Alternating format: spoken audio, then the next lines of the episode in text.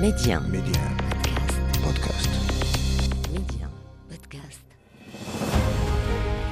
يقال من لا تاريخ له لا مستقبل له والتاريخ المغربي ماض مجيد يحفل بالوقائع والأحداث أفتح معكم أنا محمد الغول كتابه وأختار لكم منه كل أسبوع صفحة من صفحاته المشرقة صفحات من التاريخ ميدي 1 محمد الغول تاريخ المغرب أهلا بكم متابعينا المهتمين بالتاريخ ومحبيه وخاصة تاريخ المغرب. لازلنا نواصل غوصنا في هذا التاريخ الزاخر لهذه المدينة العاشقة لرياح الأطلسي نورس المدن المغربية مدينة الصويرة أو موغادور أو ما شئتم من مسمياتها وألقابها العديدة. اهتممنا في الأعداد السابقة بنشأة المدينة وتطورها وعمرانها وكذا ساكنتها. وفي هذا العدد الأخير من السيرة التاريخية للصويرة نختم دائما بعمرانها لكن ليس بالعمران التاريخي الصرف بل بذلك المرتبط بالنسيج البشري المتنوع للمدينة وكذا بالوجود الدولي للمدينة. فلا ننسى بأن السلطان سيدي محمد بن عبد الله اهتم بالمدينة على أساس أنها نافذة المغرب على العالم الخارجي تجاريا ودبلوماسيا ولعب اليهود المغاربة خاصة التجار منهم دورا مهما في تاريخ المدينة خلال هذه الفترة.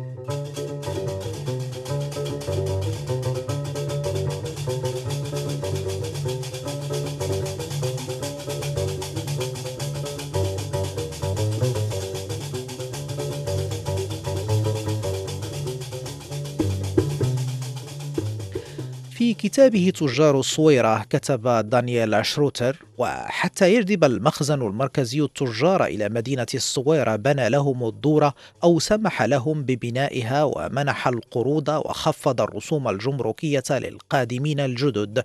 وقد بادر العديد من يهود تجار آجادير إلى نقل أعمالهم التجارية إلى المدينة الجديدة وجاء في إحدى المخطوطات ضمن مجموعة وثائق آل قرقوز أن يهود تجار آجادير بنوا الدور في الصويرة في البداية دون أن تكون لهم رغبة في الإقامة على الدوام وبناء على نصيحة أسداها يهودي يتمتع بنفوذ كبير في حاشية القصر هو سنبال اختار السلطان سيدي محمد بن عبد الله عشر عائلات من الأسر اليهودية الثرية من مختلف مدن المغرب.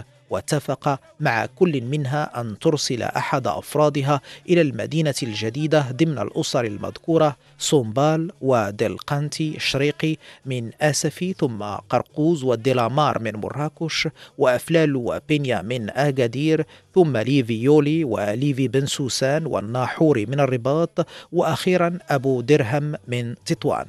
ولا توجد إشارة دقيقة إلى التاريخ الذي وقعت فيه هذه الحركة لكن الظاهر أنها حصلت بعد بضع سنين من إنشاء المدينة.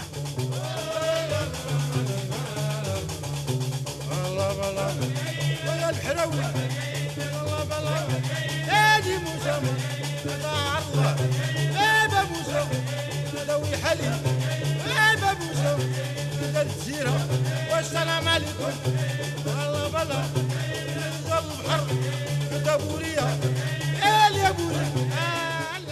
في موضع آخر من كتابه تجار الصويرة يضيف دانيال شروتر ولم يقتصر وجود اليهود في المدينة على التجار الأغنياء فقط بل شمل غيرهم من الفئات وفي هذا الإطار يعود ليقول في كتابه تجار الصويرة. ولم يشكل جل اليهود الذين اتخذوا من الصويرة مقاما لهم فيما بعد جزءا من هذه النخبة المحظوظة. إذ استقر عامة اليهود في الزاوية الشمالية الغربية للمدينة في حي خاص باليهود يطلق عليه اسم الملاح في الحواضر المغربية. وكان عامة يهود الصويرة في البداية يعيشون مع المسلمين في المدينة غير أنهم أرغموا بعد صدور ظهير سلطاني على الانتقال إلى حي يهودي سنة 1807 وكان ذلك الإجراء جزءا من سياسة شاملة نهجها السلطان مولاي سليمان الذي قرر حصر اليهود في عدة مدن بالملاحات لأسباب غامضة.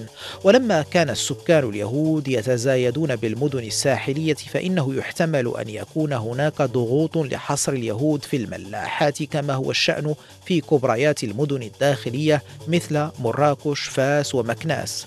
ولم يطبق هذا الظهير السلطاني على اليهود الموجودين في القصبة.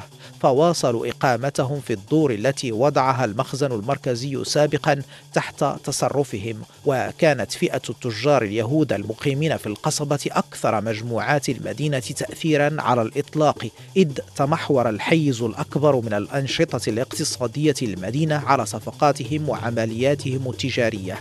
بل ظل ازدهار المدينة مرتبطا بمدى نجاح أعمال المؤسسات التجارية التي يديرونها كما اعتمد كافة تجار الجنوب المغربي على وسطة هؤلاء التجار اليهود لتسويق السلع والمنتوجات الأساسية في المبادلات مع أوروبا.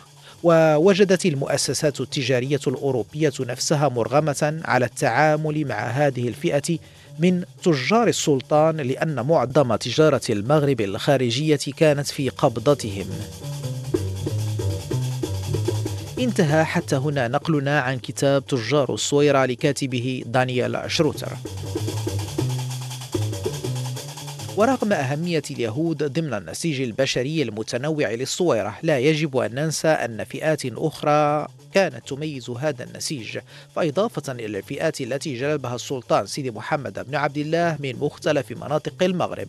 خلال تأسيس المدينة فقد شكلت القبيلتان الكبيرتان المستقرتان في المنطقة الجغرافية التي تتضمن المدينة أهمية كبيرة في ساكنة المدينة كما لعبت دورا هاما في الدفاع عن المدينة وحمايتها. فبجوار الصويرة قبيلتان عظيمتان من القبائل المهمة بالمغرب الأقصى وهما قبيلة حاحة أو إحاحا والشياضمة وعلى كل فقد تطور النسيج البشري للمدينة باستمرار نحو فسيفساء متنوع كتلخيص لكل النسيج البشري المغربي في عمومه.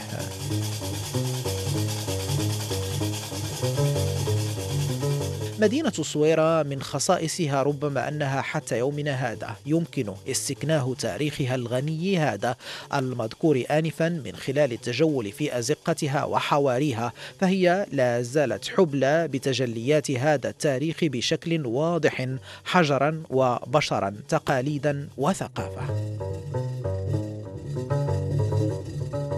نواصل معكم متابعينا هذا الغوص الرائق في هذا التاريخ الزاخر مع ضيفنا الأستاذ عدنان بن صلاح الباحث في التاريخ سلك الدكتوراه مختبر شمال المغرب وعلاقاته بحضارات الحوض المتوسطي أستاذ عدنان آه، نعم. ذكرت بأن آه، السلطان تعمد في إطار إعطاء آه، المدينة بعدا ربما دوليا إن صح التعبير أن يجذب إلى المدينة مجموعة من تمثيليات القنصلية. هل لازالت بنايتها متواجدة حاليا بالمدينة؟ المدينة في إطار النسيج الحضري للمدينة أستاذ عدنان؟ نعم نعم أستاذ سيدي محمد. يعني إضافة لهذا هاد أش نسميهم هذه هاد القنصليات أو هذه البنايات آه، ممكن نلحقوهم بالمرافق الاجتماعية. لماذا كنلحقوهم أساسا بالمرافق الاجتماعيه لأنهم كانوا يقدمون خدمة عمومية. من أكيد. إحدى الخدمات الخدمة العمومية للدولة والخدمة العمومية للمجتمع. وسأشرح ذلك إذا وضعنا هذا الدور الدبلوماسية إذا وضعناها في السياق السياق ديال المرافق الاجتماعية. فما هي أبرز المرافق اللي آه، طغت أو حضرت في المدينة؟ كما قلت أنا المدينة الإسلامية. الإسلامية ما كتكتملش إلا بهذا الشيء بالأسوار بالأبواب بالسقالات بالمرافق الدينية والروحيه وبالمرافق الاجتماعية. لأن هذه الساكنه إلا جات وبغات تعيش. شنو خاصها؟ خاصها احتياجات خدمات أكيد. خاصها خدمات. مثلا من بين أهم المرافق اللي كنلقاو في مدينة التصويره الحمامات. دابا هذه غنجينا واحد المسألة بحالها ثانوية. بالعكس هي الحمامات جزء أساسي من النسيج العمراني للمدن الإسلامية. نعم نعم صحيح. وهو يدل على هوية هذه الأمة. أمة النظافة أمة الطهارة أمة العناية. أمة الاستعداد ليوم الجمعة والاستعداد لعيد الأضحى والاستعداد لعيد الفطر والاستعداد للمولد النبوي والطهارة من من النجاسة والاستعداد للعقيقة وما إلى ذلك. وبذلك كثرت الحمامات مثلا ناظر الأحباس هذاك اللي ذكرت في البداية اللي هو القاضي والحاج أحمد بن الحاج الركراكي في الشموس المنيره كيذكر أن حاضرة الصويرة كانت تضم إلى حدود أواسط القرن العشرين ما مجموعه 11 حمام فيما أكدت الدكتورة من المغري العكس قالت بأن المدينة تتوفر 13 حمام وقد كان لكل حي حمامه ما عدا حي الملاح اليهودي وغنذكر علاش. وحي القصبة الجديدة وغنذكر علاش. من أشهر الحمامات الصويرة حمام حوبان حمام سيدي بلال درب الطواحن حمام للاميرة. درب أهل قادير حمام الشياضمي. وهذا الشياضمي سيدي محمد هو الحمام البلدي الوحيد المخصص للرجال فقط. تمت عملية إعادة ترميمه بعد إغلاقه في سنة 1925 غلقت السلطات ديال الحماية الفرنسية. هذا الشياضمي طبعا كان هو قائد منصب من طرف السلطة سيدي محمد عبد الله.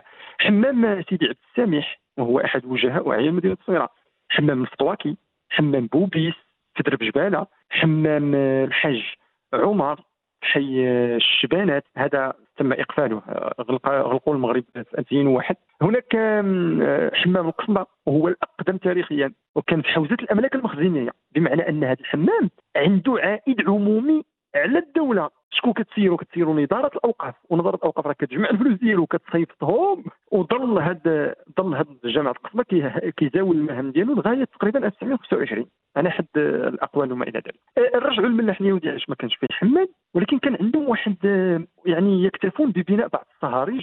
المخصصه للوضوء الكبير. يجعلون يعني انسجاما انسجاما مع آه، يعني فرائضهم الدينية المختلفة عن المسلمين. صحيح نعم. وكانوا هم يقيمون تلك الطقوس في منازلهم الخاصة. منازل ديال التجار ديالهم الأغنياء اليهود. مثلا نذكر لك واحد الحمام حمام المكفي ميكفيه كان كيتزود من ماء المطر الذي يسيح عبر سطوح المنازل وكيتم تخزينه واستعماله في السهري للوضوء. لا سيما يوم السبت حيث يؤدي يعني المتدين اليهود شعائر سبتهم كما كان هذا الحمام مخصص لاستحمام العروس في ليلة زفافها وكيعود تاريخ الشروع بناء استعمال تلك السهرج لسنه 1865 حسب ما ذكروه الباحثين الأثريين. أه علاش ذكرت هذا المعطى الخاص باليهود؟ لأن اليهود ما كانوش كيسكنوا في تجمعات سكانيه متسعة افق أه افقيا، كانوا كيسكنوا في تجمعات سكنيه عمودية، لذلك إذا دخلتي مثلا المدينة القديمة غتلقى الدور اللي هي دابا عالية بزاف فيها أربع طوابق إلى أربع وسط هي اللي كانوا ساكنين فيها اليهود، لأن اليهود ما كانش مسموح لهم بالتوسع يعني باعتبارهم في النهاية أقلية. جا السلطان سيدي آه، سليمان سليمان العلوي فأمر بتوسعة الملاح لأنه بلغه من قبل الناظر ديالو عن المدينة أو العامل ديالو عن المدينة أن البيت الواحد تقتسمه أن الدار الواحدة في الملاح تقتسمه عشر أسر. وأن هذا يؤدي إلى الأوبئة ويؤدي إلى الأمراض الجلدية وأنهم كانوا كيلوحوا الازبال ديالهم في الشوارع وبالتالي الشيء كيؤدي إلى اختناق المجاري وأنهم كانوا كيغسلوا وسط الديور ديالهم. وداك الشيء ديالهم راه كيسيح وما كانش ديك الساعة عندنا نظام ديال التصفيه كيسميوها دابا المجاري يعني. المجاري نعم. وهذا كان كيسبب واحد التلوث. المدينة فاشتكى منهم الناس. وصلت الشكاية إلى سلطان الملك سليمان. فأمر بتوسيع الملاح ديال مدينه تطوان في 1808 واستعد ديك الساعة الجامع الكبير وأعطى الأمر ديالو بتوسعه الملاح الملاح ديالنا إذا قلت هذه المرافق الاجتماعية الجزء ديال الأول الشكل ديال الأول هو الحمامات الشكل ديال الثاني هو السقايات. هذيك السقايات العمومية اللي كنلقاوها ونشربوا منها. وهي رغم قلتها ماشي بحال مثلا داكشي اللي في الشجاون والتطوان ومكناس وما إلى ذلك هي قليلة قليلة بزاف. ولكن كتعبر بنا على أن استطاعوا استطاعوا الخبراء المغاربة أن يدبروا نظاما لتدبير المياه الشرف داخل المدينة. لأنك لا يكفي أن تبني مدينة وتعطيها آه، انطلاقة دولية وتجيب ليها الناس. أنت ما عندكش آه، نظام ديال الماء ونظام ديال اللي هو أساس الحياة بطبيعة الحال ولكن إحنا كنتحدثوا على منطقة جافة يعني مع ذلك تمكنوا من تدبر آه، مصادر آه، المياه في في المنطقة أستاذ عدنان. نعم مثلا أستاذ محمد قاموا ببناء بعض الخزانات اللي كتحتفظ بالماء ومن كيجيبوهم؟ راه كيجيبوهم من جهة وادي القصب بمعنى نازلين ب 10 كيلومتر وكما تعلم بأن مثلا مدينة تطوان فيها واحد النظام سميتو نظام سكوندو هذا النظام الذي أقامه الأندلس الذين نزحوا إلى المدينة بعد السقوط في 1493 فبنوا نظاما كيصعد بالماء من أسفل الوادي يعني من أسفل السور اللي هو باب العقلة كيطلع حتى باب توت وهذه إحدى العبقريات ديال تدبير المغاربة للمياه فاس كذلك في مراكش نظام الخطارات الذي أقامه المرابطون وجدده الموحدون. في فاس نظام الخطارات كذلك والسقي الباطني الذي طوره المرينيون. وبالتالي لم يكن العلويون بدعا من هذا فطوروا نظام الخزانات.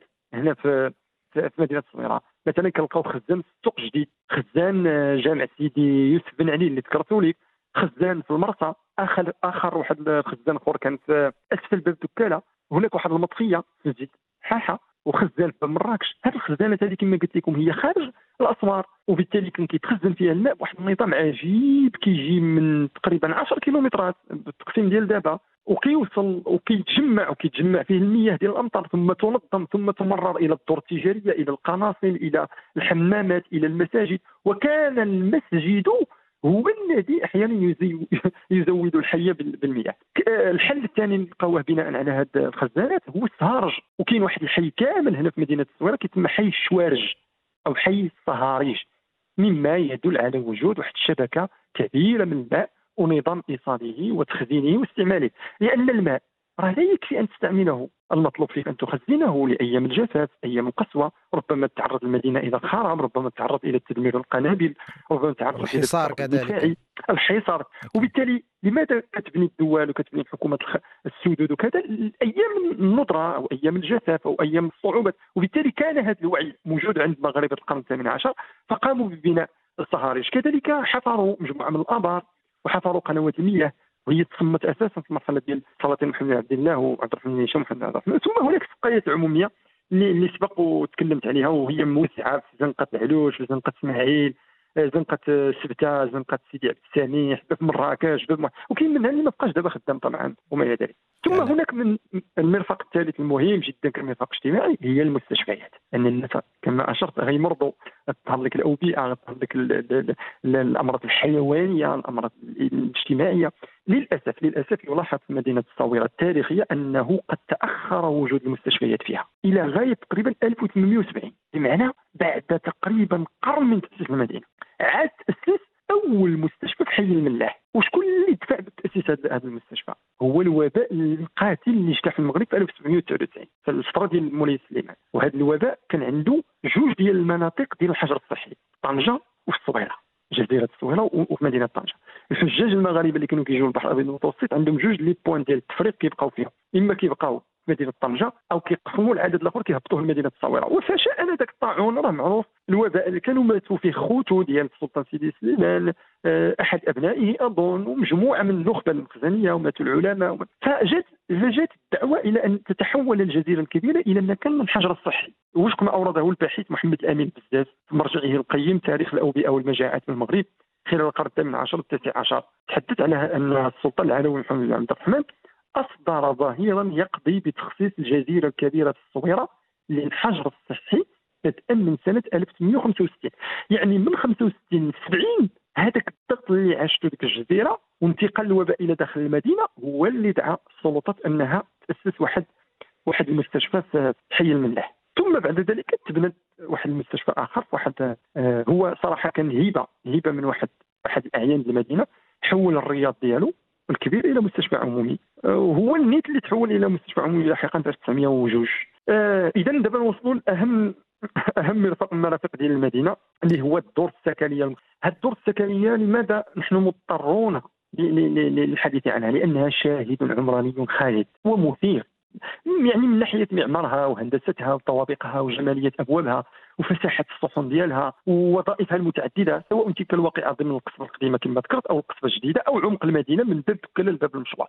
أنا طبعا ما غنوقفش بك على عليها كشواهد خاضعه البحث الأثري لأن هذا خصو حلقه ديالو خاصة باش نوقفوا على الجماليات ديالها التكوين ديالها النقش اللي فيها الأسماء اللي فيها آه، الزليج اللي مصنوعه منه وما إلى ذلك ولكن نتحدث غير على آه، جوج ديال الأصناف من هذه الدور التاريخية. لماذا سميناها الدور التاريخية؟ لأنها بالفعل كانت كتأدي وظائف تاريخية كبيرة للمدينة. أول صنف هو الدور السكنية المخزنية. ذكرت الدكتورة امينه المغاري من هذا الدور ما يلي. دار الأمير مولاي إدريس. هذا مولاي إدريس راه كان ولد عم السلطان محمد عبد الله. دار بلال آه، الباشا بلا الشياطمي دار القائد المكلف بالشؤون الأمنية. دار بيت أمين المال. ودار باشا منطقة دكاله ودار اوبيه وبه أنا ذكرت في البدايه أنه كان من الاعيان الكبار ديال ديال المنطقة. آه، دار مبروكه هي موجودة دابا كتنفتح على زنقة تطوان وزنقة شاهد علي بن عبد الله. آه، دار قاسم البخاري هذا كان باشا كبير في عهد محمد بن عبد الله. دار القائد مبارك حومة أهل أكادير. دار الحج دريس العثماني هذا كان من التجار الكبار. دار المخزن أو ما يسمى بالدار الملكية التي كانت تجاور جامع القصبة. كتاكد الباحث المغاري أنها الدار اندثرت وهدمت عن آخره. اذا هذه مجموعة من الدور. هي سيدي محمد راه باقا قائمة لحد الآن. ولكن الا جيتي لها راه ستجد فيها رياضات وفيها مطاعم وفيها فنادق. يعني تغير تغير تغيرت خدماتها لكن ما زالت قائمة كبنايات. نعم ما زالت. أنا قلت كشاهد عمراني كشاهد عمراني. هذا الصنف الأول هو الدور السكنية المخزنية والتجارية. الدور الصنف الثاني هو الدور الدبلوماسيه أشهرهم هي دار القنصلية الدنماركية. مازال كاينة اليوم بالمناسبة وزارة الثقافة رصدت لها واحد الميزانية ضخمة باش تعاود إن شاء الله تفتتحها وهي قيد قيد الإصلاح الآن. هذا هذا دار القنصلية الدنماركية وقد كتبت مقالا إن شاء الله يعني اشتغلت عليه قبل شهر من الآن على القنصلية الدنماركية ذاكرة مكان. لماذا؟ لأنها مهمة جدا. شرع في تدشينها سنة 1765 تنفيذا للتصميم الهندسي للدار الذي وضعه المهندس الدنماركي شلودر وبإشراف من القنصل الباريزيان بعد موافقة السلطان سيدي محمد عبد الله. شنو اشترط محمد عبد الله؟ اشترط في بناء هذه الدار الحجر المنجور. وهذا الحجر المنجور يستخرج منه البحر. وكيبرعوا فيه السوريين وبه كيبني به بنوا السقالات به بنوا الأبراج به بنوا الأسوار اللي ذكرت لك. وقال لهم أنني كنشترط ان تكون فيها بصمة مغربية. تبنيوها بالحجر المنجور والجير تجير بالجير المغربي. ويكون فيها الجبس المغربي والجمالية المغربية وما إلى ذلك. ثم هناك القنصليه الاسبانيه القنصليه الاسبانيه دابا حاليا. هي في درب مراكش تحولت إلى المعهد الموسيقي. ثم هناك القنصليه الفرنسيه بزنقه محمد ديوري درب العلوش في الراس ديال درب العلوش بحال راك خارج السقاله ديال ديال ديال المدينة القديمة. تحولت إلى مركز مركز تكوين مهني سنة 1967 هذا الشيء هذا كما قلت في داخل المحيط المدينة القديمة بمعنى القصبة القديمة اللي بناها السلطان سيدنا محمد عبد الله. أما في المجال ديال خارج الأسوار أو في خارج المدينة العتيقة كاينة واحد الدار تسمى دار السلطان. وأنا أتمنى بأن تخصص لها روبورتاجات وتخصص لها حلقات لأنها الدار كيترجح أنها هي دابا كيقولوا لها المغاربه الدار القديمة أو دار السلطان أو الدار البيضاء أو الدار المهدومة. كيترجح أنها بنيت في عهد السلطان سيدي محمد بن عبد الله. وقد يعني تبنت واحد المنطقة خالية ومتسعة على شكل واحد قصر الهدف ديالو كان هو استضافة الضيوف الدبلوماسيين والتجار القادمين من المغرب باش يتاجروا مع مع, مع يعني عوضا ما نمشيو حنا ندخلوهم حتى للمدينة. راه نديروا لهم واحد الإقامة فاخرة ملكية يسترحوا فيها وجات على البحر. وقد عرفت يعني عرفت هذه الدار سنوات من الفطور إلى أن زارها السلطان مولاي سليمان. وخليفته هذاك اللي دويت لك عليه عبد الرحمن بن هشام فاش كان خليفة ديال خوه هنا ديال عمو هنا كان ساكن في هذيك الدار. وبعد سنة 1880 يعني في المرحلة ديال الحسن الأول بقات الدار مهجورة بلا قاطنين بلا زائرين بلا ضيوف. كان كيسيرها واحد أعيان المدينة فلما توفى صافي بقات هكاك خريبة وهي ما زالت يعني خريبة إلى إلى اليوم. وهي موجودة بقرية الديابات. اذا هذه يا سيدي محمد هي أهم المرافق الدبلوماسية اللي كتجسد لنا في مرحله من المراحل الوجه الدولي المتعدد للمغرب. باش تكون عندك قنصلية برتغالية وإسبانية ودنماركية وفرنسية معنى هذا أنه كان عندك نشاط دبلوماسي كبير في المدينة. وبالمناسبة راه سيدي محمد عبد الله راه زار المدينة تقريبا أربعة المرات. في المرحلة اللي كان غادي يعني جات الفكرة ديال البناء ولما بدأ البناء ولما تم التشييد ولما افتتحت زارها تقريبا أربعة المرات. وعنيت بعناية السلاطين يعني آه، متعاقبين عن الحكم إلى غاية محمد السادس الذي زارها في يناير 2020 الأستاذ عدنان بن صالح الباحث في التاريخ سلك الدكتوراه مختبر شمال المغرب وعلاقاته بحضارات الحوض المتوسطي. شكرا جزيلا لك على مشاركتك القيمة لنا لهذا الزخم من المعلومات والمعطيات التاريخية حول مدينة الصويرة. متابعينا أذكركم أنه يمكنكم الاستماع وإعادة الاستماع لكل أعداد تاريخ المغرب عبر تحميل تطبيق Medi 1 Podcast. إلى اللقاء. ميدي 1 محمد الغول تاريخ المغرب.